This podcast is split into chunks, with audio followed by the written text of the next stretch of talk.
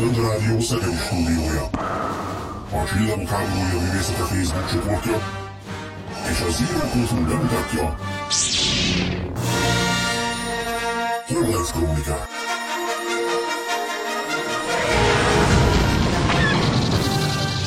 Friss hírek, legendás régi emlékek, pletykák és érdekességek. Mind egy műsorban. Holonet Krónikák. Az erő hullám hosszán.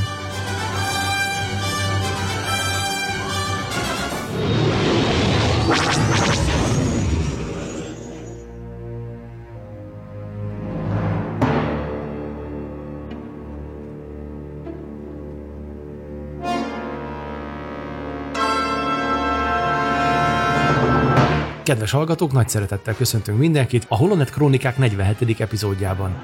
Horváth Ede vagyok itt a Panda Rádió szegedi stúdiójában, és a mai alkalommal egy vendéget is köszönthetünk. Ugyanakkor itt vannak velem megszokott műsorvezetőtársaim, úgy mint... Földi Bence, sziasztok! Varga Csongor, sziasztok! És a vendég... Magyar Dániel, üdvözlöm a hallgatókat! Műsorunkat szokásainkhoz híven Csongor úr, Ez történt a régi időkben című műsorbokjával kezdjük. Stand by, I am control. Bye. Jelentések a frontvonalból.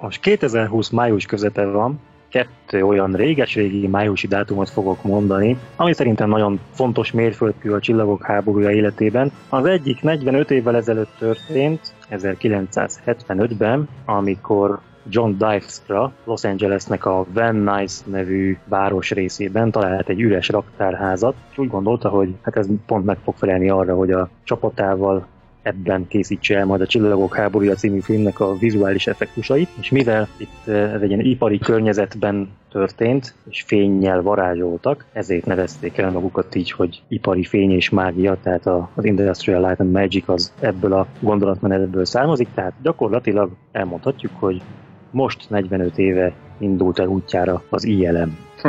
Tök jó. És egy csomó magyar dolgozott már náluk. Az is tök jó. Jó nekik. Meg nekik is, hogy elvetszettük a munkákat. Titkos vágyam, hogy bejussak az ILM-hez, mint storyboard rajzoló, de ezt nem tudom, hogy hogyan álljak ennek neki. Na de, a másik dolog, az pedig egy évvel korábban történt, az 74 májusi esemény, tehát 46 évvel ezelőtt, amikor a Csillagok háborúja nyers forgatókönyvvázlata elkészült. Tulajdonképpen ugye azt már tudjátok, hogy a Csillagok háborújának nagyon sok forgatókönyv verziója van, meg még előtte is több szinopszis készült, de ami úgy igazából első rendes forgatókönyvszerűség, az most 46 éves. Ebben a sztoriban egyébként Luke Skywalker 60 év körüli szereplő, miközben Leia hercegnő csak 14, és egyébként van neki egy félmeztelen jelenete is. Erről a félmeztelen jelenetről ugye legutóbb, vagy hát 2 adással ezelőtt már bővebben beszélgettünk, és ami még érdekesség, hogy Darth Vader meghal a végén ennek a történetnek. Egyébként rengeteg sok mindent tudnék róla mesélni, nagyon-nagyon sok érdekesség van benne, különbség a filmhez képest, de most ezzel nem akarom húzni az időt. Hát egyéb más érdekességek vannak még hátra ebben a mai műsorban, úgyhogy gyorsan hallgassunk is meg egy zenét, aztán visszatérünk. Kondorádió.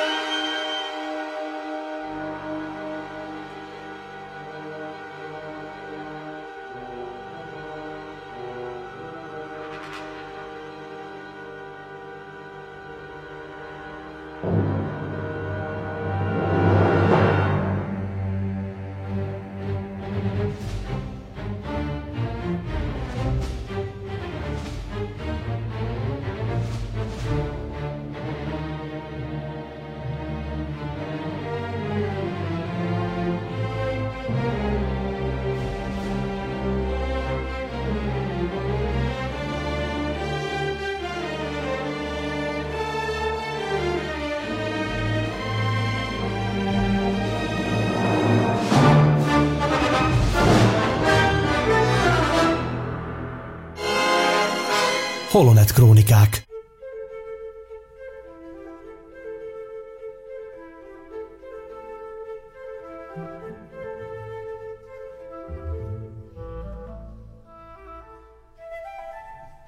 A Holonet Krónikák 47. epizódját halljátok.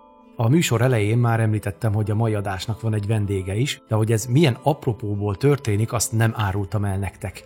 Ugyebár itt március elején leállt a világ, egyfajta ilyen világvége hangulat uralkodott el az egész világon. Számunkra itt a Panda Rádió szegedi stúdiójában még egy másik extra baj is az életünk részévé vált, ugyanis a szerkesztőgépünk, amivel nagyjából mindent készítek itt a stúdióban, akár most ezt a műsort, vagy más műsorokat is, a Winchestere egy szép napon megdöglött, bemondta az unalmast, és nagy bajba kerültünk, mert sajnos igazából túl sok belsős infót nem akarok kiadni, de hát nem állunk anyagilag túl jól, és ez egy olyan problémát jelentett számunkra, ami megoldhatatlannak tűnt, és ekkor jött az ötlet, hogy hát megpróbálok segítséget kérni, mert hát vagy a jampecok, vagy a kávbolyok, vagy a messzi-messzi galaxis rajongói, a Csillagok háborúja Holonet Krónikák műsorának rajongói talán majd segítenek. És ekkor szinte perceken belül föltűnt a színen mai műsorunk vendége, Magyar Dániel. Szia, Dani!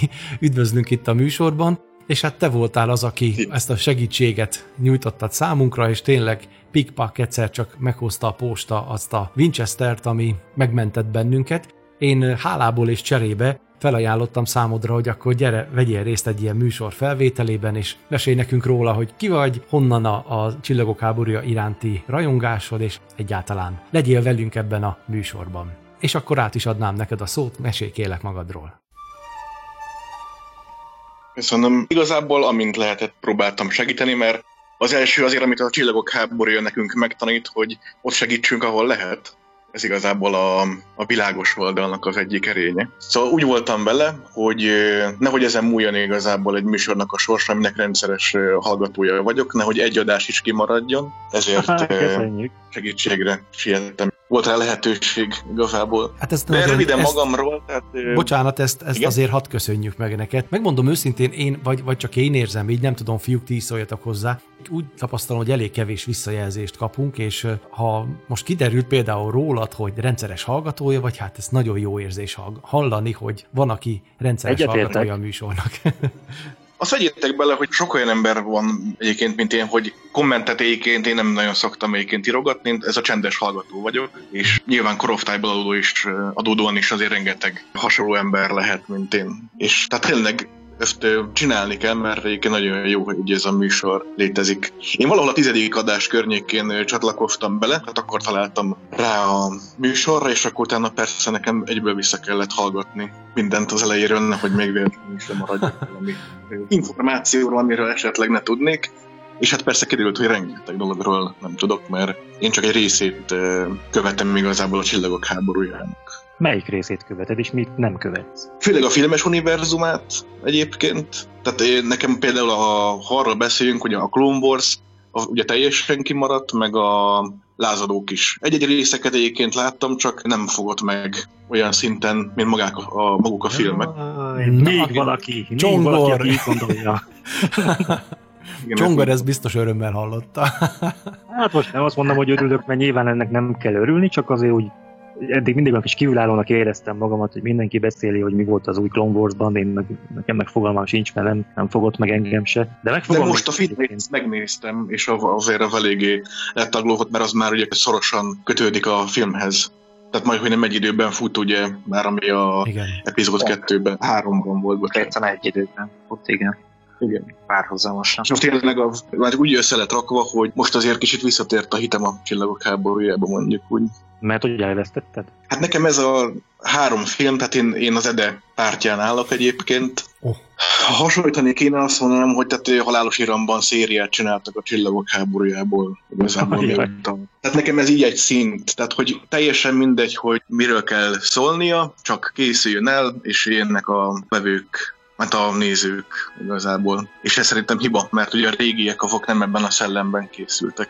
De ezt már ti is sokszor kibeszéltétek igazából, csak nekem így csalódás igazából, és mivel már ti sokszor azért ezt kibeszéltétek, de nem akarok ismételni dolgokat, csak én azért azt vallom, hogy nem bennünk van a hiba, mert akkor a Zsivány egyes nem tetszett volna ugyanúgy senkinek. Tehát nem az van, hogy a régi dolgok azok mindig jobbak voltak meg ilyenek, mert a Zsivány egyes most hiába döcög a veleje, de azért az egy teljesen működő film, és mindenki kielégített, mondjuk úgy. Tehát nem voltak lázongások belőle, úgy, mint igazából a 7-es, főleg a 8-as epizódnál. És az remek példa, ugye, hogy a 9-esnél meg ugye már eltűnt minden visszhang. Tehát már nem, tehát botránymentes volt a film. Hát, azért nem egészen, de... Hát most a 8-ashoz hasonlítva igazából. Hát, a 8-ashoz hasonlítva persze nem volt akkora visszhang, de azért elég sokan védték, elég sokan ki voltak ráakadva, tehát azért sok vita van így rajongói csoportokban, Facebookon, például a 9-es résszel kapcsolatban is. De nem olyan erős nyilván a visszhangja, mint a 8-asnak volt. De hát azért az ki is lógott. Most nyilván vérmérséklettől függően, meg tetszéstől függően nekem fölfele lógott ki, másoknak lefele. De ez benne a szép szerintem, hogy ennyire sokféleképpen látjuk ezt az egészet, és az a jó, hogyha értelmesre erről el lehet beszélgetni, és nem egymás anyázásába fordul, mint néhány ilyen Facebook csoportban sajnos. De ez meg az interneten megy. Tehát, hogyha az emberek öft kocsmába beszélgetnék meg, akkor nem lenne. Nem fajulna hát, idáig. Igen. Mert minek? Ennek egy ilyen... Veszekedni, ha verekedni is lehet, persze. Nem, egyébként a 8-ashoz képest a 9-es nekem ugyanúgy lett felívelő, mert voltak benne dolgok, amik azt mondom, hogy nagyon szépen meg lettek csinálva. De akkor, tehát az a baj, hogy nem jó nekem úgy kijönni a Csillagok háborúja filmről, bármelyikről is beszéljünk, hogy vannak benne, hát ezek a szekunder szégyenérzet ne üljön már rám igazából. Tehát így most csak egy példát mondjak, hogy hát mondjuk az, aki leírta ezt, hogy én vagyok az összes Sith, én meg az összes Jedi, az így, azért így forgott a szemem igazából, meg azért a történetvezetéssel is így. Tehát látni írási szempontból, hogy adott egy probléma, és akkor arra írjunk valamit korábbra, ami megoldás szűr rá igazából, de ezért mondom nekem ez kicsit én már, ez a Halálos Iramban szint egyébként. Bocsánat, hogy azért példázok, mert annak is rengeteg rajongója van, csak nekem az, ami mint hogyha 10 évesek írnak igazából. De nagyon érdekes egyébként, hogy az Anthony Daniels mesélte a önéletrajzi könyvében, hogy a 9-es forgatókönyvét egy idő után már meg se tanulta a párbeszédeket, mert naponta változott. Az igen. Azt a mindenit.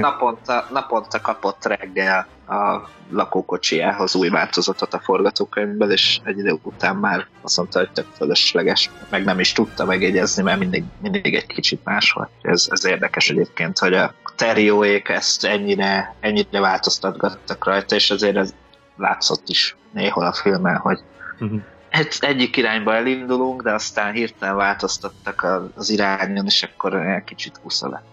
Ez tök érdekes. Igen, ez mit szó? Bocsánat, Csongor, te mint a nagy ismerője a régi forgatókönyvek világának, ez nem is hallottál még erről a friss információról? Tehát a 9-essel kapcsolatosan? És mit szólsz hozzá? Én a 9. résszel kapcsolatban semmi ilyesmi háttérinfót nem tudok. Hát ez nekem újdonság, amit most mondhatok.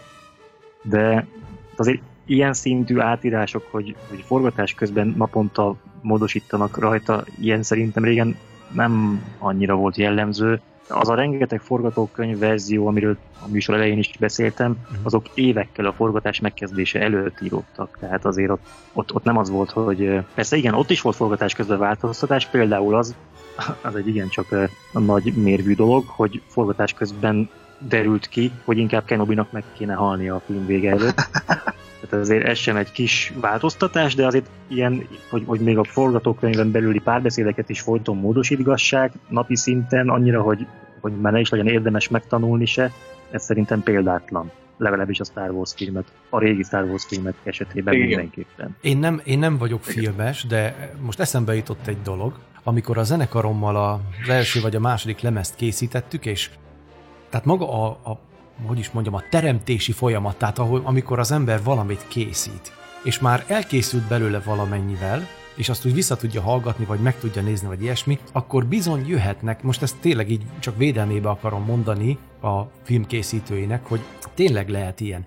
Hozzáállás kérdése az is, hogy most mereven ragaszkodunk ahhoz, ami le van írva, és az kőbe van vésve, és ha ez szerepelt a forgatókönyvbe, akkor azt csináljuk meg, vagy ugye ma már vissza lehet nézni egy jelenetet, tehát nem celluloid szallagra készülnek a filmek, és tehát van egyfajta sokkal nagyobb szabadság, mint a régi időkben, és annak, aki készíti, ugye adott esetben én, amikor ott voltam a hangstúdióba, és mondjuk jött egy ötlet, hogy oda milyen jó jönnének valami szép vonós dolgok mondjuk a második refrén után, vagy valami ilyesmi. Tehát, hogy azért ezt ugye el tudom képzelni, vagy el tudom hinni, hogy ha főleg megvan ez a szabadság, hogy ezt meg lehet tenni, hogy akkor ezt megtegyék. Csak aztán mondjuk ez a kérdés, hogy amikor valamit már megírtál, vagy valamit már elterveztél, hogy jó dolog-e így belekapkodni. Hát ez egy ilyen költői kérdés, vagy ilyen, ezen úgy elmerengenék egy ideig, hogy vajon ebből jó jön ki, vagy nem jó. Én egyébként a reklámfilmiparban dolgozok egyébként, alapvetően jóval kisebb szinten mennek események most Csillagok háborújához képest természetesen. Csak ott, tehát ugye régen azért volt könnyebb, mert volt egy főnök, ugye, Lucas, és az történt, amit ő mondott. Ugye az ő szája íze szerint ment minden, és hát vegyük bele, hogy zsenikkel volt körbevéve. Most meg igazából, tehát könyvelők írnak sztorikat, hogy milyen irányba menjen igazából, és ugye arról még semmi nem derült ki, hogy, mert ugye az Abrams ugye összevezett a Disney fejesekkel, elvileg azért ilyen 20 a 9-es vele. És hogy tehát a reklámiparban ez úgy szokott kinézni igazából, hogy valamikor tehát az ügyfél szava mindent felülír.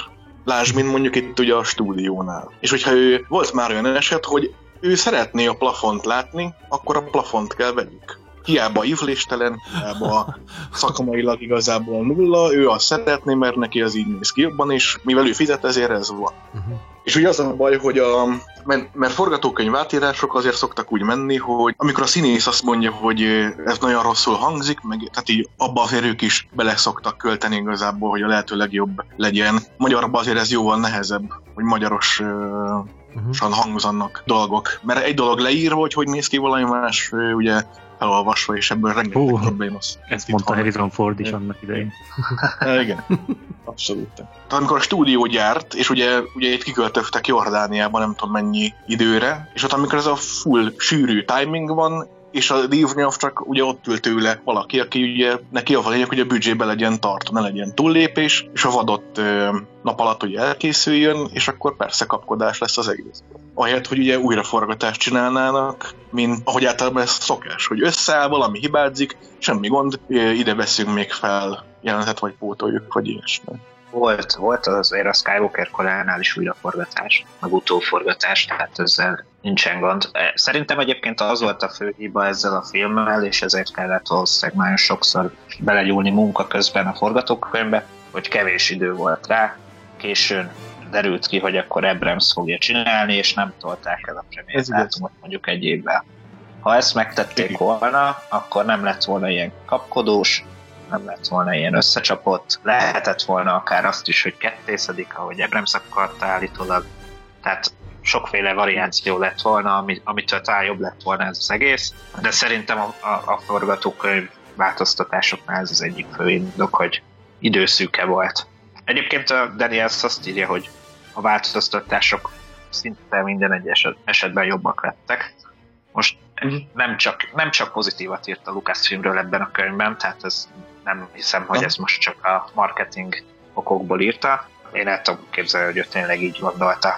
Aztán ki tudja, hogy látunk-e majd ezekből a változatokból idővel néhányat, és akkor össze tudjuk esetleg. Hát ez jó kérdés egyébként.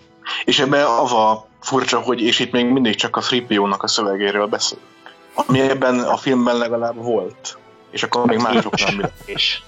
Igen, igen. Daniel, meg szabad kérdezni, hogy mondtad, hogy reklámfilmek készítésén dolgozott. Pontosan mit csinálsz? Te mi vagy? Én kamera mögött dolgozok, és az egyik legnagyobb reklámgyártó cégnél dolgozok, és van belőle egy ilyen gyors reagálású hadtestként dolgozunk egy 3 fős brigáddal. Ez azt jelenti, hogy voltak már, tehát ugye nagy reklámfilmém, ami ugye volt tévében is igazából, de főleg hát úgy csinálom kisebb munkákat, amik inkább ilyen belső anyagok.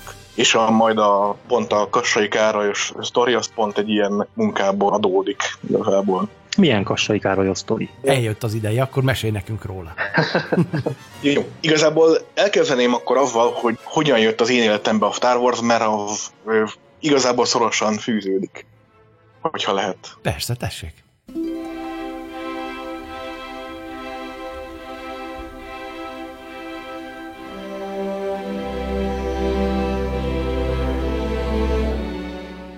Szóval én is igazából gyerekként találkoztam a Csillagok háborújával, és nekem ilyen, hát kacifántos módon, nekem a Jedi visszatér volt az első film, amit láttam. Ezt nyilván sokan megéltétek azért, meg a hallgatók is, hogy ugye kalózkodtak azért, röködtek a 90-es években össze-vissza. És hát nálunk édesapám pont ugye azt, a Jedi visszatért vette át. És akkor leültem, én ekkor voltam talán 7 éves.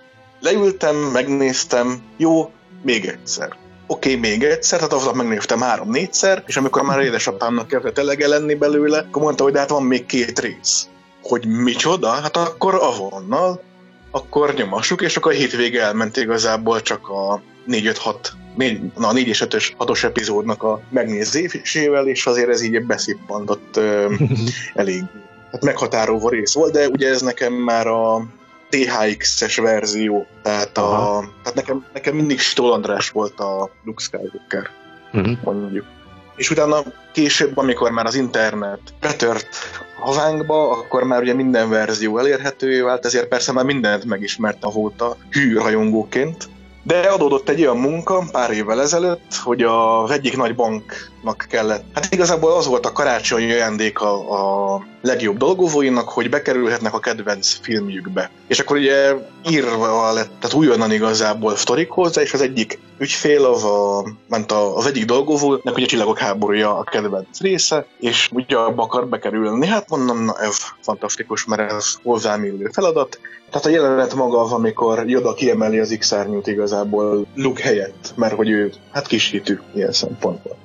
És ez úgy néz ki, hogy Luke Skywalker-t kirderúzzak a képből, ez itt nagyon egyszerűen kell elképzelni, tehát van egy kép, amit mereven tartunk igazából, és ahelyett ugye jelen esetben Blue Box-szal felvesszük ugye az adott dolgozót, aki elmondja a saját szövegeit, és hogy a szöveg stimmeljen, ugye Yodára hívunk be ugye új szinkronhangot. Ugye a eredeti hang az már sajnos elhalálozott, de minden filmnél azért igyekszünk tartani, hogy azt szinkronizálja, akivel megismertük. Itt egyébként 8 filmről beszélünk, és elég sok szinkronhangot kellett előásni. Amikor a hangstúdióban kezdtünk már dolgozni, akkor tehát aki kiszemelt hang volt igazából Yodára, az lemondta az előtte levő nap, és ezért cserélni kellett igazából, és akkor tehát aki castingolja nekünk ugye a szinkronhangokat, az volt, hogy a Kassai Károly az ráér. Hát jó, konstatáltam, legalább megvan oldal, mert még 3 filmbe kellett pár mondatot igazából felmondania, és amikor bejött, akkor jött nekem ez a teljes leégés pillanata, mert ugye oda mentem hozzá, hogy akkor beszélget, hogy akkor nagyjából miről lenne szó, és ő folyamatosan magyarázta oda, hogy de hát én Luke Skywalker vagyok. Én meg ugye magyaráztam, hogy de ebben most nincs Luke Skywalker, Yoda van, az ő hangját kell csinálni. Amikor ugye teljesen ledöbbentem, hogy jó, értem most már miről beszélünk. Igen, művész, én is tudom, hogy Luke Skywalker, és akár hiszi, akár nem, de én tényleg Star Wars rajongó vagyok elég erősen. Most már ezt nem tudom igazából lebesni magamról, és akkor az így eléggé, hát rossz pillanat volt, de egyébként jó fej a művész úr, aztán még sztorizgatott, mert pont abban az évben hívták meg az egyik találkozóra, ahol vendég volt, és ott teljesen meg volt hatódva, mert ő azt hitte, hogy már róla mindenki megfeledkezett, és ott azért törzsgyökeres rajongók voltak, akik ugye imádták, és mindenki autogramot kért tőle. Na de kedves Dani, ez amiről most szó volt, ezt te elküldted nekem, és szerintem akkor most hallgassuk meg ezt. Egy részét. Igen, egy kis részét. Jó, hogy egy része van benne, mert elég ilyen banki viccekre van írva a szöveg, és az így, akik nincsenek ebben a világban, az, akik nem értik. Én se értettem, hogy ez mitől vicces, de próbáltam egy olyan részt elküldeni, ami érthető mindenkinek. Nem, ne próbáld! Tedd! Vagy ne tedd, de ne próbáld! Nem megy. Túl nagy. Nagy a francokat, nézd csak rám. Engem kicsinek látsz, nem igaz? Hát tudd meg, a látszat csal, mert velem van az erő, ahogy veled is. A kitartásod és az elszántságod magával ragad másokat is. Kollégáid hisznek benned, csapataid támogatnak, te egy alkotó ember vagy. Többször is alkalmad nyílt már valami jelentőset létrehozni és azt működtetni. Na gyerünk, ne add fel! Nem ismered még a határaidat. Ha életre tudtad hívni a megoldás alapokat, akkor ez a repülő se maradjon már a mocsárban. És utána az a sztori, hogy ugye az úriember emeli ki végül a repülőt. Tehát nem Yoda. Ő meg elcsodálkodik rajta, hogy ő kiemeli. Ez nagyon jó. Én nem is ismertem föl ebben a kassainak a hangját, annyira szépen eltorzította Yodássát. Jó lett. Igen. És egyébként, ami másik ilyen vicces tény, hogy ő már adta Yodának máskor is a hangját, mert van az Office, a magyarul azt hiszem hivatal sorozat, és abban az irodavezető az rengetegszer idézi Yodát. Ugye ebben a Kati szórendben beszél, ugye, ami magyarban nem jön át, és ugye ott is neki kellett adni a Yodát, ami ilyen vicces, hogy nem ez volt az első eset.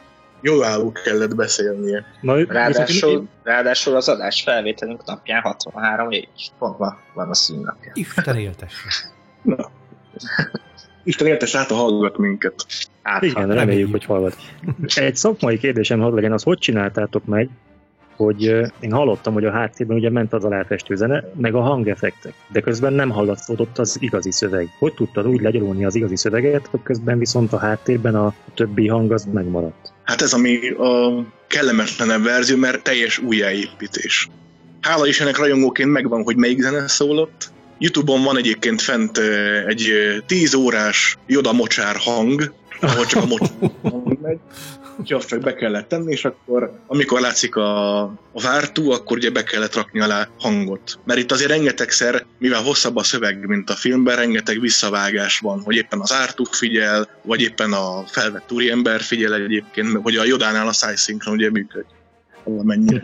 Ezt most így nehéz elképzelni, hogy csak hallani lehet igazából a szöveget. Én el tudom képzelni, mert én is szoktam vágni hangokat, csak így most, tehát én azt hittem, hogy valahogyan leszetted az eredetit, külön meg volt esetleg a csak a hangeffekteknek a sávja, de ezek szerint akkor te magad építetted fel nullából a jelenetnek az ambient soundját. Tök jó. Még egyébként az 5.1-es hangsávokkal, tehát amikor 6 csatornán megy a hang, avval még lehet egyébként úgy játszani, hogy a vokált ki lehet kapcsolni, amit ugye általában mindig a centerbe szoktak belerakni, de a visszhangok, meg ezek mindig megjönnek a többi hangsávon is. De ha nagyon bután kell megcsinálni, akkor egyébként azzal megoldható, hogy némán néved igazából, tehát hogy szöveg nélkül menjenek a dolgok, de ez nagyon filmfüggő, hogy éppen az adott hangmérnököket hogy oldották meg.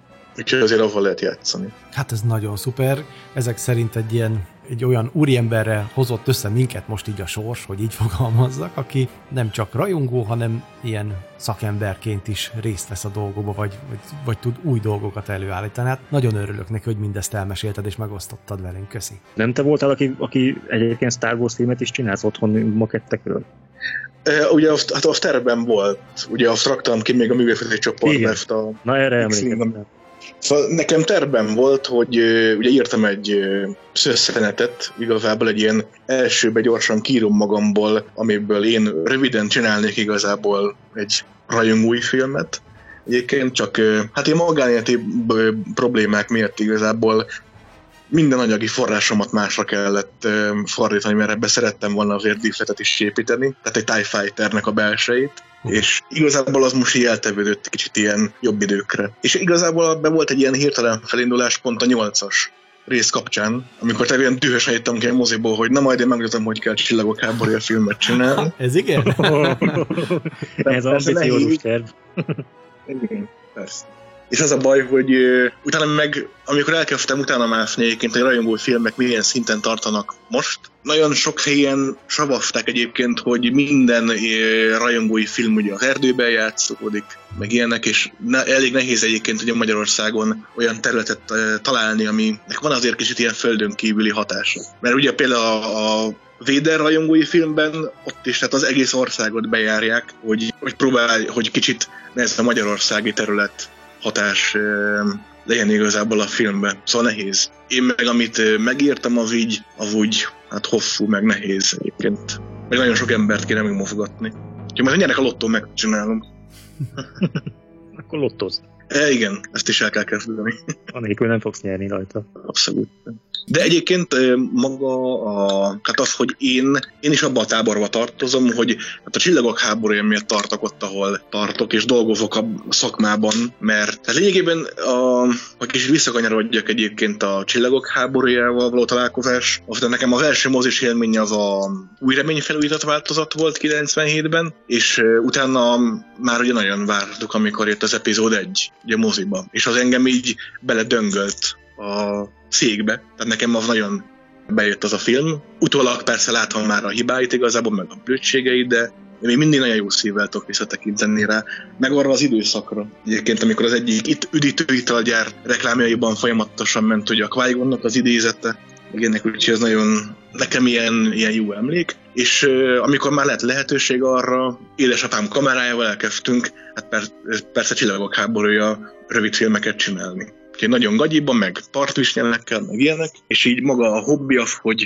filmet csinálni, vágni ezeket, ez pont ennek köszönhető. Hát akkor téged is inspirálta az életedben ez a film sorozat. Abszolút. Igen. És tényleg azt kell mondjam, hogy tehát amúgy más film meg nincs, ami ilyen szinten hatást gyakorolt volna. Mert tényleg volt, hogy rengeteg dolog készül, de egyszerűen így, hát ami, hogy ilyen életedben meghatározó esemény, az hát tényleg nem. Így. Ez meg persze a Halálos iramban sorozat, azt is nagyon szeretjük. Igen. No. Kikerestem nektek a Lukács könyvből a véleményét az ébredő erőről. Csak hogy az előző adásban ugye pont arra befejeztek, hogy vajon mi lehet a véleménye ugye a Lukács úrnak. Én egy arra emlékszem, hogy azt mondta, hogy striciknek adtam el a gyermekemet. Lényegében igen. Itt így úgy van megfogalmazva, ezt most így felolvasom a könyvből, hogy Lukács sosem bocsátja meg a Disneynek, hogy engedélyt adott Abramsnek egy rajongóknak szóló film elkészítésére. Egy retrofilmet akartak csinálni, jelentette ki. Nagyon nem örülök neki. A rendező szemében Abrams döntése egyet jelentett a szánalmas megalázkodással az erőszakos stúdiófőnökök előtt, akik semmit sem tudnak a filmkészítésről, mégis önkényes vágásokkal csonkítják meg a filmeket. És ez 2016-ban íródott, és a 9-esnek ugye, amiről nagyjából hallottunk botány, az pont, hogy az elejét teljesen kivágták ugye a filmnek, ami kicsit ugye még erről az útkeresőnek a kereséséről ment volna. Vicces. Hát ugye Lucasnak már fiatal korában is az volt mindig a véleménye, hogy a nagy stúdiók azok gonoszok, és hogy független filmeseket akart maga köré gyűjteni, és hogy ez lesz majd neki az álma, hogy egy ilyen filmes Kánaánt fog létrehozni, ahol nem szólja senki abba, hogy mit kell csinálni. Ugye ez lett a Skywalker Ranch. Igen. És, abszolút. Hát ja. Szóval akkor ez neki egy ilyen szálka maradt a személyben, úgy látszik, hát ez a 7. jó, epizód. Csak az a baj, hogy Lucas ismerjük, hogy nyilatkozik. Tehát egyszer ezt mondja, egyszer biztoges ellentétjét. A vörös szőnyegen azt mondta, hogy tetszett neki. Bár ott is elmondta egyébként, hogy ezt a filmet szerintem nagyon fogják szeretni a rajongók, és ez egy igazán olyan film lett, amire vártak. Tehát itt is igazából erre hegyezi ki, hogy ugye volt neki ez a szálka a szemében annó, hogy hát nem szeretnék a rajongók az előzmény trilógiát. Igen. Akkoriban. És ez úgy néz ki, megmaradt akkorra is, tehát hogy egy rajongó, tehát a fanservice, mint olyan, az Lucas szemében egy rossz filmkészítői döntés. És ezt fogalmazta meg lényegében a vörös szőnyegen is. Ugye azt is tudjuk, hogy a Bob Iger önéletrajzi könyvében is kiderült, hogy hát annyira nem volt elégedett Lucas az ébredő erővel. Mindettől függetlenül egyébként segített az elkészítésében, sőt, aztán a 9. résznél is segített Abramsnek. Hát, hogy egyszerűen nem értem a dolgot, hogy kritizálja Abramset, de közben meg segít neki. Szóval fura. Tipikus Lucas, mondjuk így. Abszolút. Igen. Hát benne van egyébként, hogyha mondjuk most lenne 40 éves, akkor lehet, hogy teljesen máshogy mentek van a dolgok. Most már tényleg azért idős. Házsártossá vált azért. De mondjuk nem, mert régen is házsártos volt. Hát ő egy nehezen kezelhető figura volt már akkoriban is, amikor a klasszikus trilógia készült, ez biztos. Érdemes egyébként megnézni, a Netflixen van a Toys Are Made Of nevű sorozat, ami tehát játékokról szól, és ott az első rész az pont a Csillagok háborúja játékoknak a berobbanása, meg hogy mentette meg a Kennert a csőttől, azt hiszem. Nem, és abban is így maga, hogy a tárgyalások hogy mentek le, arról még a régi igazgató is beszél, és hogy nem durva üzletember is egyébként a Lucas. De jól csináltam. Igen, és igazából az epizód 1-2-3-nál még azért tudok sok mindennek megbocsájtani, mert hogy tényleg tehát független filmesként csinálta.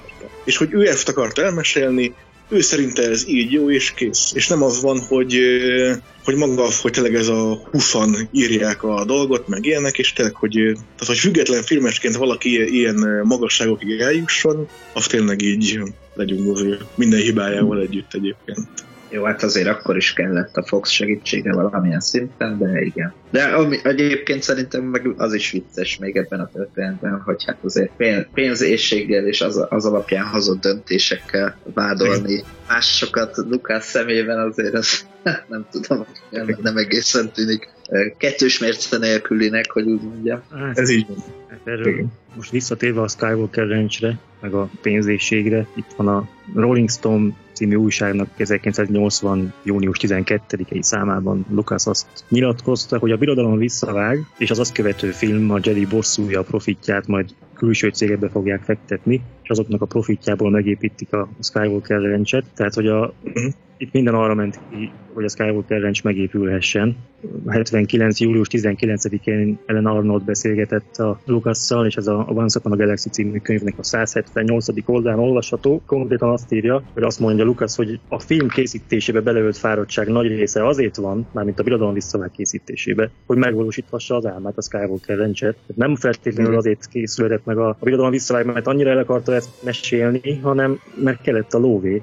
És meg is mondtak ehhez sok-sok millió dollárra van szüksége, és mivel a bevételeinek a magját a Csillagok háborúja a filmnek adják, ezért csinálja ezt. Tehát ezért kell rájuk koncentrálnia, de hogy egyébként nem akarja az élete hátralevő részét Star Wars filmek készítésére tölteni, hanem azt akarja, hogy ezek majd maguktól generálják a profitot, anélkül, hogy neki nagyon foglalkoznia kéne velük. Szóval azért ő még régen teljesen nyíltan beszélt a saját pénzészségéről is gyakorlatilag. Meg itt van a Skywalking című könyv Dale Pollock-tól, az 83-ban jelent meg, 251. oldalon azt mondja, hogy a ranch az egyetlen dolog, ami számít, semmi más. Tehát, hogy mindenki, aki a filmen dolgozik, az valójában a ranchért dolgozik, a Skywalker ranchért. Szóval ne higgyük azt, hogy itt ez egy ilyen romantikus dolog, hogy mindenféleképpen el akart mesélni a trilógiát. Megcsinált egy filmet, ami rohadt sikeres lett, és vérszemet kapott. Szerintem röviden ennyi az egész. Hát a Csillagok háborúja önmagában az egy kerek történet volt. Annak nem kellett se előzmény, se folytatási igazság szerint, ha belegondolunk. Ez így van. De attól még jó is működik igazából. Ami szintén benne van, hogy összeálltak a csillagok, mondjuk úgy, és tényleg zsenikkel volt körbelébe. De egyébként hasonló pénzszerzési mód, mondjuk így, a modernkori Star Wars-ban is megjelent már.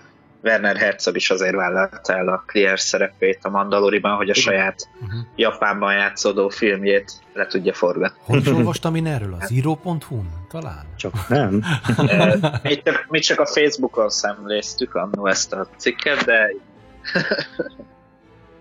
Én még egyszer köszönöm a meghívást, örültem, hogy segíthettem, és akkor zárásul szeretnék egy vicces zenét ajánlani, ami az egyik kinektes játékban volt megtalálható. Kondorádió.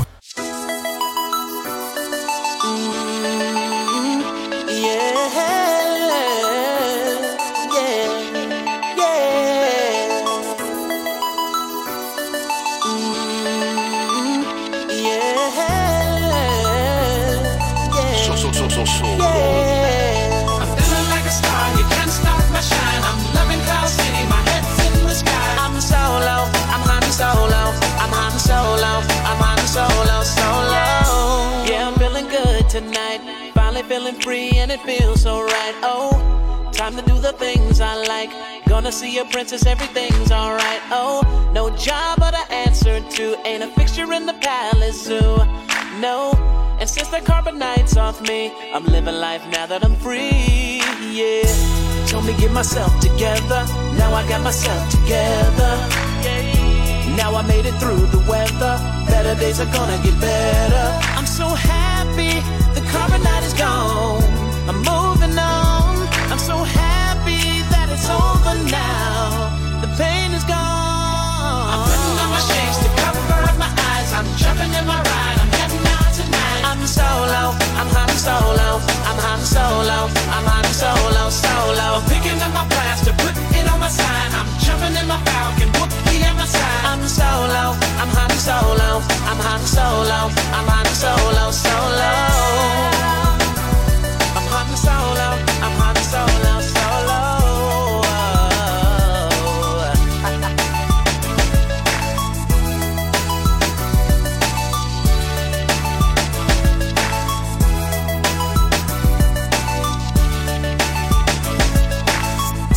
Now I'm feeling how I should. Join the alliance, it feels so good. Oh, stop feeling misunderstood. Back in the game, who knew I would? Oh, so flat time I spread my wings. Loving myself makes me wanna sing. Oh, oh yeah, yeah, yeah, yeah, yeah. Told me get my act together. Now I got my act together. Yeah. Now I made it through the weather. Better days are gonna get better. I'm so happy the carbonite is gone.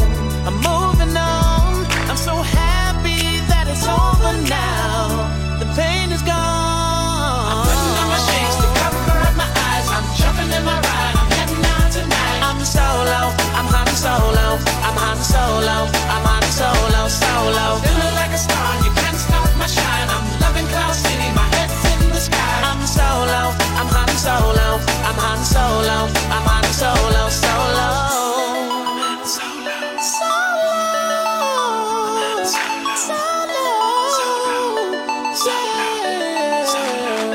It's like S-O-L-O, S-O-L-O, S-O-L-O. I'm living my life, ain't got stress no more. I'm putting on my shades to cover up my eyes. I'm jumping in my ride, I'm heading out tonight. I'm solo, I'm Han Solo, I'm Han Solo, I'm Han Solo, solo. Feeling like a star, you can't stop my shine. I'm loving Cloud City, my head's in the sky. I'm solo, I'm Han Solo, I'm Han Solo, I'm Han solo, solo.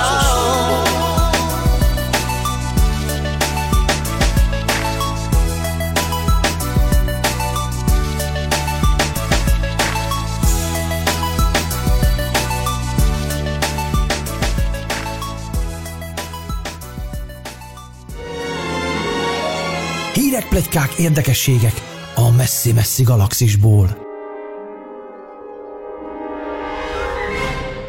Kedves hallgatók, a Holonet Krónikák 47. epizódját halljátok, melyben Bence következik. No, hát egy pletykával tudok szolgálni nektek. A Hollywood Reporter írt arról, hogy Temuera Morrison visszatér a Star Wars világába, ugyanis a Mandalori második évadában felbukkanhat. Ők azt hitták, hogy Boba Fett szerepében, de egyébként más újságírók, például Jordan Mason, a Cinelinks főszerkesztője arról írt, hogy nem biztos, hogy csak Boba Fettként láthatjuk majd Morrisont. Ebből ugye arra következtethetünk, hogy akár Rex századosként is felbukkanhat majd a sorozatban. Bocsánat, de én akkor most szeretnék egy virtuális kitüntetést átnyújtani ezúttal, amit Csongor kollégánknak, aki néhány hónappal ezelőtt fölhívta rá a figyelmünket, hogy ott valami olyasmit hallott, már konkrétan a Mandaloriban, ami őt Boba Fettre emlékeztette, és szerintem a magyar Star Wars térben, virtuális térben ő volt az első, aki erre fölhívta a figyelmet, tehát kedves Csongor, gratulálunk! Köszönöm, ezt már több egyszer is említetted tényleg, hogy ez decemberben írtam erről. Én most nem akarom elvenni Bencének a kenyerét, de majd alkalomattán megmutatom, hogy miről is van szó. Oké. Igen, még annyit szerettem volna ehhez hozzátenni, hogy ugye hivatalos megerősítésünk még nincsen, tehát nem biztos még azért, hogy Temuera Morrison visszatér, de azért elég erőteljesnek tűnik ez a pletyka, és hát azt gyanítják sokan egyébként, hogy a második évadban lesz olyan epizód, amelyben ugye olyan szereplők is feltűnnek majd, akiket korábban ismerünk animációs sorozatokból, így Ahsoka és Sabine Wren a Lázadókból, illetve Rex is, aki játszotta, vagy hát szerepelt a Klónok háborújában és a Lázadókban is, és ez a trió felbukkanása pedig előrevetíthet egy következő animációs projektet, de ez csak ilyen polemizálás és spekuláció arról, hogy mi jöhet esetleg. Mindenesetre, hogyha ők szerepelnek, akkor valószínűleg ezek mindig ilyen felbukkanás erejéig, tehát hogy nem lesznek az adott évadnak főszereplői a Mandaloriban. És Csongor, te jössz. Ó, hát köszönöm. Csak annyit szeretnénk megmutatni, ha már ilyen sokszor szóba jött ez a bizonyos decemberi írásom, amit a blogomra írtam, hogy hát akkor már mutassam meg, hogy miről van szó. Ugye még annak idején a Birodalom visszavágban Boba Fettnek a lépteihez oda kevertek egy ilyen sarkantyú hangot, hogy még jobban azt próbálják érzékeltetni, hogy ő egy ilyen western hősszerűség. Annak ellenére, hogy nincsen sarkantyú a csizmáján, de a lépéseinél hallható egy olyasmi hang, mint hogyha lenne neki. És ugye mi pontosan nagyon ehhez hasonló sarkantyú hangot lehet hallani a Mandalori, azt hiszem ötödik része volt, igen. A Mandalorinak az 5. részének a végén, mikor az a titokzatos idegen odalép Fennec Shand testéhez, úgyhogy akkor most mutatok egy bejátszást, amin más után közvetlenül fogjátok hallani a Birodalom visszavágos jelenetet, meg ezt a Mandalorissat.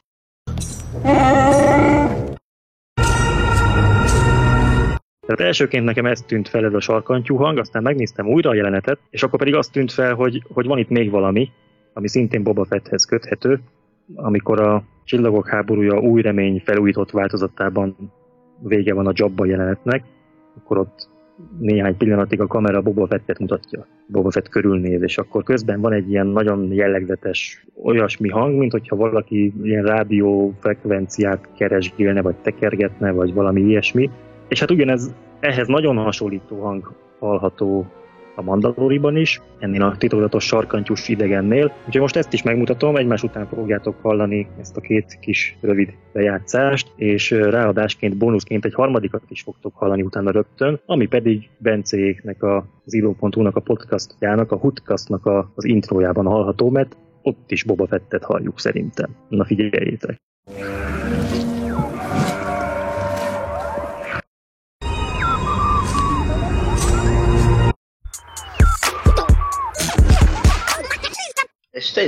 És tényleg ugyanaz a hang.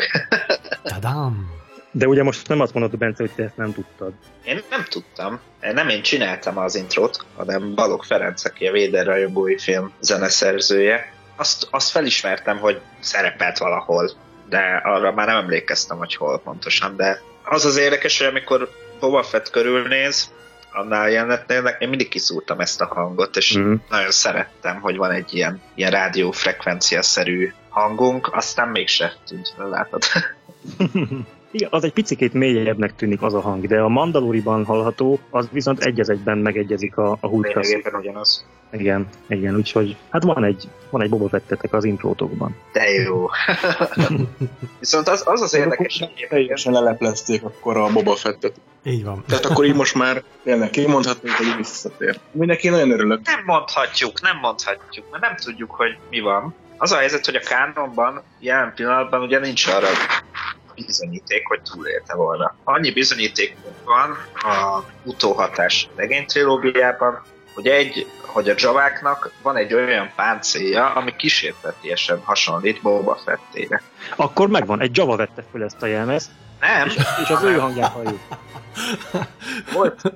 Hát igen. Az utóhatásban van egy Cobb Vent nevű fickó, aki hát amolyan sheriffként működik ott a szabad telepesek között, és azt hiszem, ő veszi föl ezt a rég elhunyt mandalori páncélt, vagy legalábbis az ő birtokában van. Tehát sokan azt gyanították, amikor kiderült ez, hogy hát vannak arra utaló jelek ennél a feneksendes jelenetnél, hogy Boba Fett van benne, hogy esetleg összekötik ezzel a regény trilógiával, ami egyébként a záró, Skywalker szaga záró trilógiájával ez elég erős kapcsolatban áll, hogy esetleg összekötik ezt a kettőt, és ez a Cobvent nevű fickó lesz Boba Fett ruhájában.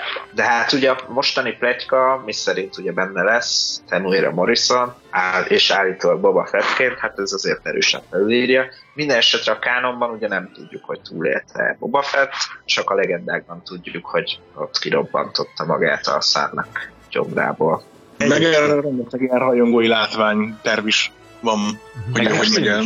Meg film is készült, egy nagyon igényes rajongói film arról, hogy Boba Fett előjön onnan, az egyébként tényleg tök szuper lett, nem egy erdőben játszódik kivételesen, pedig rajongói film. Csak nem egy sivatagban. De azt szeretném kérdezni, hogy nektek mi a véleményetek?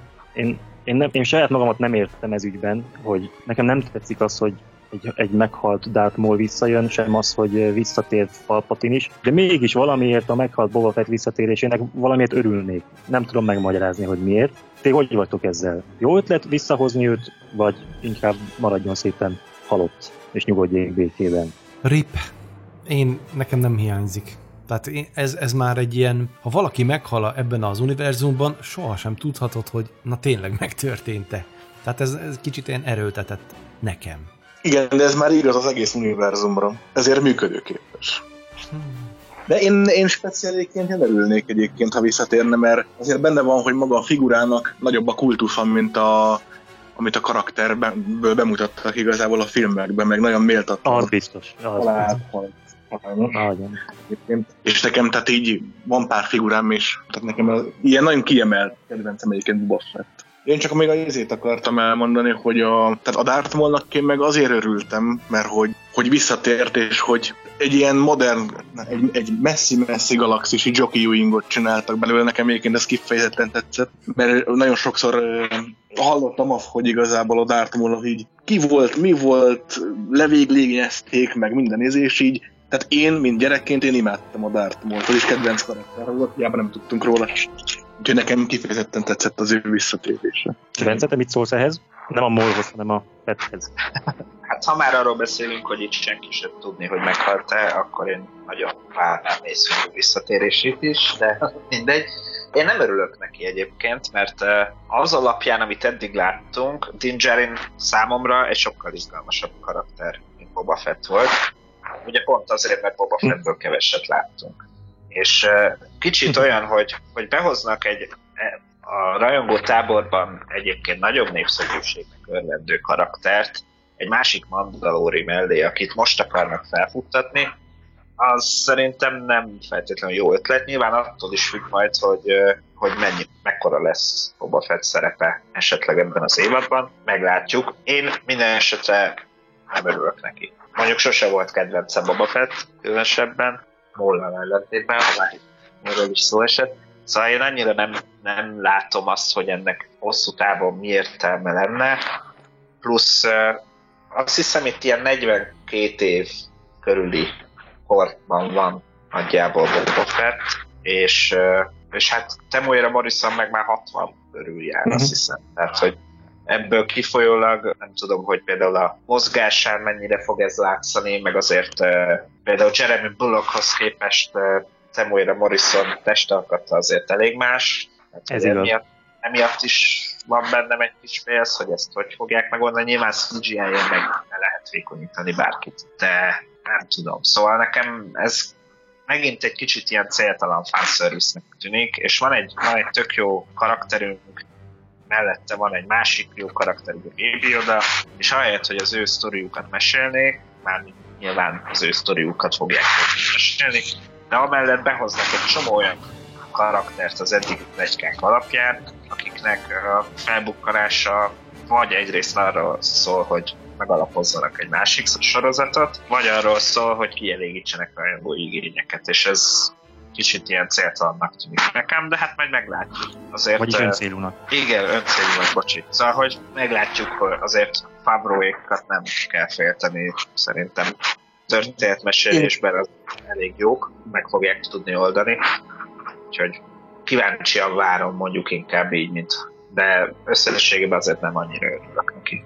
Olvasgatom a interneten a más rajongók véleményét is, és hát ugye egyesek azt mondják, hogy ezzel már teljesen komolytalanná teszik a Star Wars-okban látott halálokat, hogy itt már bárki tényleg visszatérhet, és nagyon jó ötletek jönnek, hogy kinek kéne még visszatérnie ezek után. Volt egy ilyen megjegyzés, hogy visszatérhetne Django Fett robotfejjel, vagy Django Fett feje robottesttel, de a legjobb szerintem, hogy Luke tauntaunja is visszatérhetne a halálból, aminek felmetszették a hasát.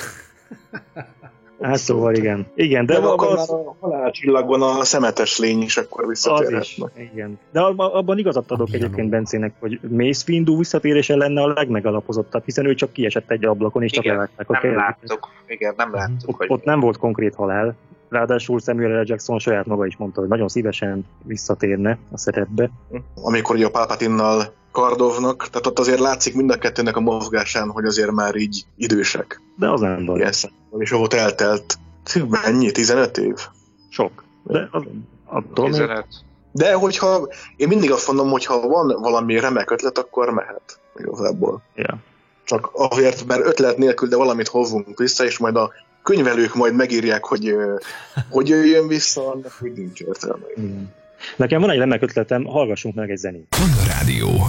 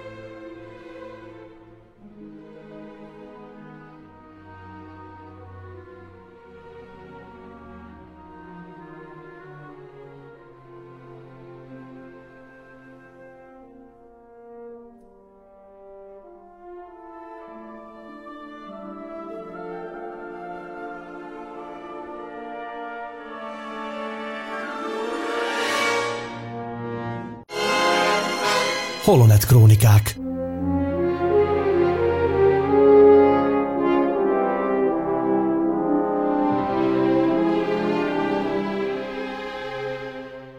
Kedves hallgatók, a Holonet Krónikák 47. epizódját halljátok, és Csongor úrnak még mindig lenne valami megosztani valója. Darth Maulról lenne szó most, ismét, de még a réges-régi időkről, még a 90-es évekre megyünk most vissza. A George Lucas ugye utasította Ian McKagan-t, hogy törje azon a fejét, hogy hogyan nézhet ki ez Sith nagyúr. Ez még jócskán, szerintem valamikor 95-ben vagy 94-ben lehetett. És hát akkor ennek megfelelően McKagan kiállt rajzolgatni, és eleinte ilyen nagy, organikusnak tűnő köpönyegeket képzelt el, furcsa ilyen keresztes, lovakszerű sisakokkal, de úgy ezek nem igazán nyerték el a tetszését neki se, Lucasnak se, és még nekem se egyébként, nem voltak szerintem se túl jók azok a tervek. Aztán utána Lucas egyszer úgy instruálta őt, hogy rajzolja le a legrosszabb rémálmát. Ugye ezt a anekdotát már biztosan ti is ismeritek, ez tök köztudott, hogy ez egy olyan rémálom volt Ian McKagannek, hogy egy viharos éjszakán egy élettelen arc oda tapad az ő szobájának az ablakához,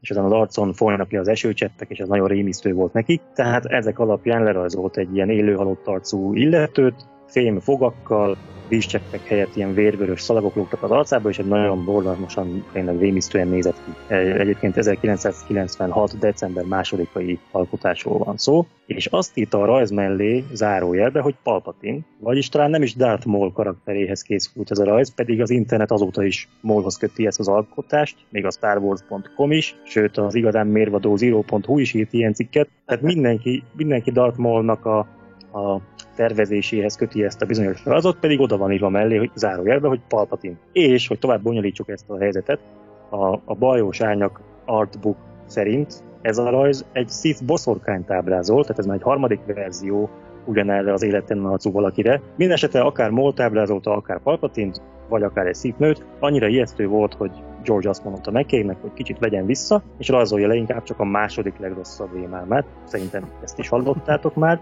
Igen, igen. Ugye a közkedelem szerint ez az a bizonyos második legrosszabb rémálom lett Darth Maul, de nem, még mindig nem tartunk ott. Ez a második legrosszabb rémálom, ez McKay 3 éves korában volt, akkor élt át, amiben egy bohóc volt a rém, és McKay azóta is ítózik a bohócoktól, mert hát ki tudja, hogy a bohóc arcára festett mosoly mögött valójában mi rejlik, és ez őt nagyon mindig is felzaklatta. Ezért aztán több ilyen bohócszerű arcú szittet is rajzolt, de igazából itt nem az történt, hogy az első rémálom rajz után áttért a bohócokhoz, hanem visszatért hozzájuk, mert már az első rémálom rajz előtt is próbálkozott bohóc témával. 96. április 19-én például egy olyan bohóc arcú szittet rajzolt, aki ráadásul nő volt, pedig egyébként már 95 elején kijött az első forgatókönyv Maul szereplésével, és szó se volt róla, hogy ő nő volna, de mindegy. Szóval a lényeg az, hogy ebből a 96 áprilisi piros ruhás, gonosz bohóc arcú Sith nő tervből aztán lett évtizedekkel később Talzin anyja. Így van. Igen, szóval igen. Szerintem tök jó, hogy egy ilyen Darth Maul szerepre tervezett rajzból Darth Maul anyja lett körülbelül 25 évvel később, ugye, vagy mennyi? Hát ja, nagyjából 25 évvel később. Na mindegy, közben viszont van itt egy másik szál is, 1995. decemberében, ugyanez az Ian McKay gonosz szenátorokat is tervezett, mindenféle sebhelyekkel és mintázatokkal az arcukon, és a saját kollégáit vette alapul az arcokhoz. Itt van például az animatika részlegnek a vezetője, David Dozorec, ő egy 22 éves kis körszakállas srác volt, ő csinálta egyébként még korábban a Mission Impossible, az első Tom Cruise-os Mission Impossible-nek ezt a vonatos üldözési animatikáját. Szóval mivel ő ilyen számítógéppel dolgozó srác, az ő arcát úgy alakította át, hogy ilyen áramkör lapokra emlékeztető mintát rajzolt rá, ami nagyon tetszett Lucasnak. Azután a Greg Gawlowski nevű fényképészt rajzolt el úgy, hogy az arcán mindenféle lyukak vannak, és belülről narancssárga fény világít ki a fejéből, mint egy Halloween-töknek. Ez még jobban tetszett Lucasnak. És akkor rájött, hogy ez lesz a jó irány valamihez, hogy ilyen minták vannak az arcokon. És akkor most jön az, ami számunkra igazán érdekes. Ez egy olyan szenátor terv, amit a Gavin Bocquet nevű díszlettervező arcára tervezett, ilyen Rorschach-teszt-szerű tetoválásra rajzolt neki McKay, ami nagyon hasonlít ahhoz, mint amit később filmben Maulon láthattunk, csak nem piros, hanem fehér alapon, de tényleg igazán hasonló maga a minta. Tehát érdemes tudni, hogy Darth Maul ábrázatának az egyik lényeges alkotóeleme, ez a tetoválás, ez eredetileg egy szenátorhoz lett kitalálva. Na most közben a szenátorok mellett továbbra is McKay feladata volt, hogy Darth Maul kinézetét megtervezze, és az egyik alkalommal a saját arca alapján is csinált egy rajzot, de ezzel nem volt elégedett, és mérgében leöntötte tintával. És ezek a tintafoltok arra a gonosz szenátorra emlékeztették őt, akit ugye tetovált arcúnak tervezett, és ekkor villant be neki, hogy ez lesz a jó irány Maulhoz. És akkor ezután hamarosan megszületett Darth Maulnak az általunk is ismert kinézete, akinek a fején ekkor még ilyen zongorahúrszerű dróttekercsek voltak ezen a rajzon, mert a drót belevág Maul fejének a húsába, ami állandó fájdalmat okoz neki, ezáltal fenntartva a sötét oldal folyamatos jelenlétét benne. Ez volt az elmélete ilyen McKaynek. De, hogy ez a szörnyű nyúzott fej egy kicsit ellensúlyozva legyen, McKay úgy vélte, hogy kell párosítani hozzá valami puha dolgot, mint például egy kapucni, vagy haj, vagy jelen esetben tollak. McKay tehát egy csomó apró tollacskát rajzolt Maulnak a fejére, ami viszont egy érdekes félreértéshez vezetett. Ugye szerintem ezt már biztos hallottátok, hogy a maszkmester Nick Dudman, aki a Jedi visszatérben például Big Fortuna maszkját készítette, ő azt hitte, hogy ezek a tollak a rajzon, ezek szarvak, és ezért, amikor a Ray Park sminkelésére került sor, akkor szarvakat készítettek neki tollak helyett. Így lett Darth Maulnak szarva illetén ördögi nézete még jobban. Szerintem legalábbis a szarvak is ezt erősítik. Szóval érdemes tudni, hogy Maul ábrázatának a másik lényeges alkotóeleme az egy tévedésnek köszönhető. És hát van egy harmadik alkotóeleme is Maul ábrázatának, ami viszont egyáltalán nem lényeges, a legkevésbé sem az, annyira nem, hogy én csak tavaly vettem észre, 20 évig fel se tűnt, hogy Darth Maul fülbevalót visel. Igen, mert Ray Park viselte, és nem volt hajlandó kivenni. Igen, Ray Park, amikor először elmaszkírozták, véletlenül benfelejtette. És ő meg félt, hogy mit fog ehhez szólni Lucas. És Lucasnak meg tetszett, és benhagyták, és azóta is büszke rá, hogy legalább ezt az egy apróságot, ezt ő vitte bele a Darth Maul kinézetébe a filmbe. Szóval ennyit szerettem volna elmondani erről a Darth Maul tervezésről, hogy azért ez nem annyira egyszerű volt, hogy rögtön a második rémálom az már Darth Maul lett, hanem itt jóval több évekig tartó tervezgetés előzte ezt meg. Na még csak annyit szeretnék ezt hozzáfűzni, hogy egyébként szerintem roppantú jól kitalálták a filmben azt, hogy Darth Maul-t fokozatosan mutatják meg a nézőnek. Tehát arra gondolok, hogy először csak a hologramként látjuk, ugye, amin keresztül például nem is derül ki, hogy milyen színű a bőre, aztán utána láthatjuk először úgy, hogy nem hologram, akkor már látjuk, hogy piros az arca, de a feje többi része még mindig rejtve marad, köszönhetően ugye a kapucinak, tehát hihetnénk akár azt is, hogy hosszú szőke haja van például. Sőt, a kapucnit végigviseli a Tatooine-on is, még amikor Qui-Gon ellen harcol, akkor is nem látszik, hogy szarvai vannak, sőt a fénykagyának is csak az egyik pengéjét használja, tehát mi a nézők a filmnek ezen a pontján még azt gondolhatjuk, hogy neki is csak ilyen sima, standard vörös fénykardja van, mint például Vadernek, és aztán csak a filmnek a végső csatájában mutatja meg magát Maul úgy Isten igazából, akkor veszi le a köpönyegét, kiderül, hogy teljesen kopasz, szarvai vannak, sőt, bekapcsol egy második pengét is a fénykardján, ami szerintem annak idején óriási királyság volt, nekem nagyon tetszett, abszolút.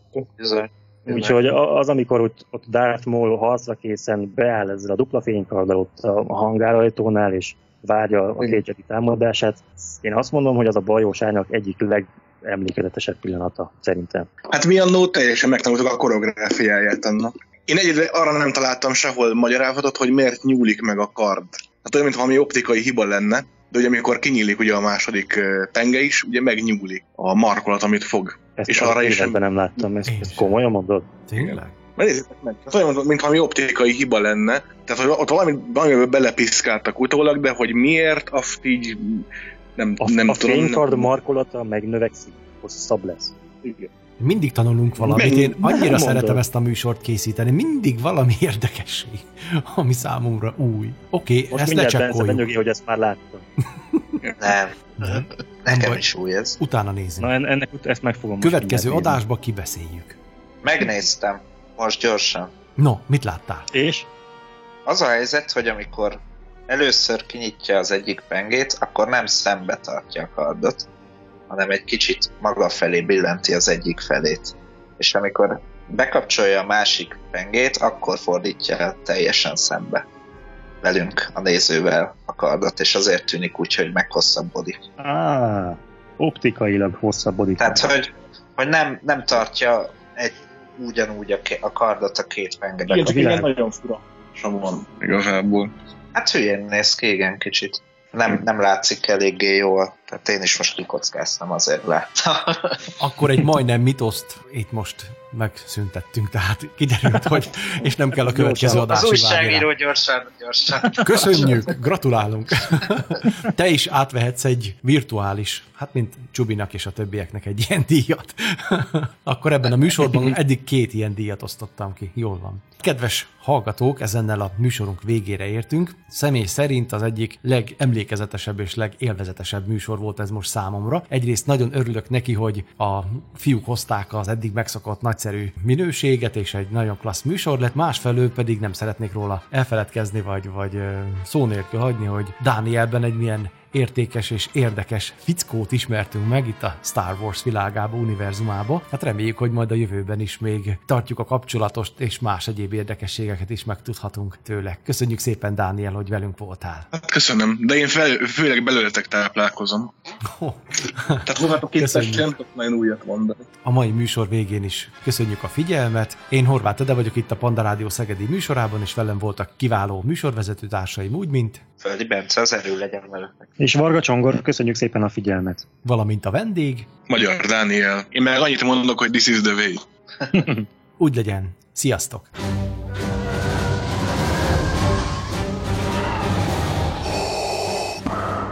Kondorádió Szegeus stúdiója, a Csillagok háborúja művészete Facebook csoportja, és az írvakultúr bemutatja Holonet Krónikák.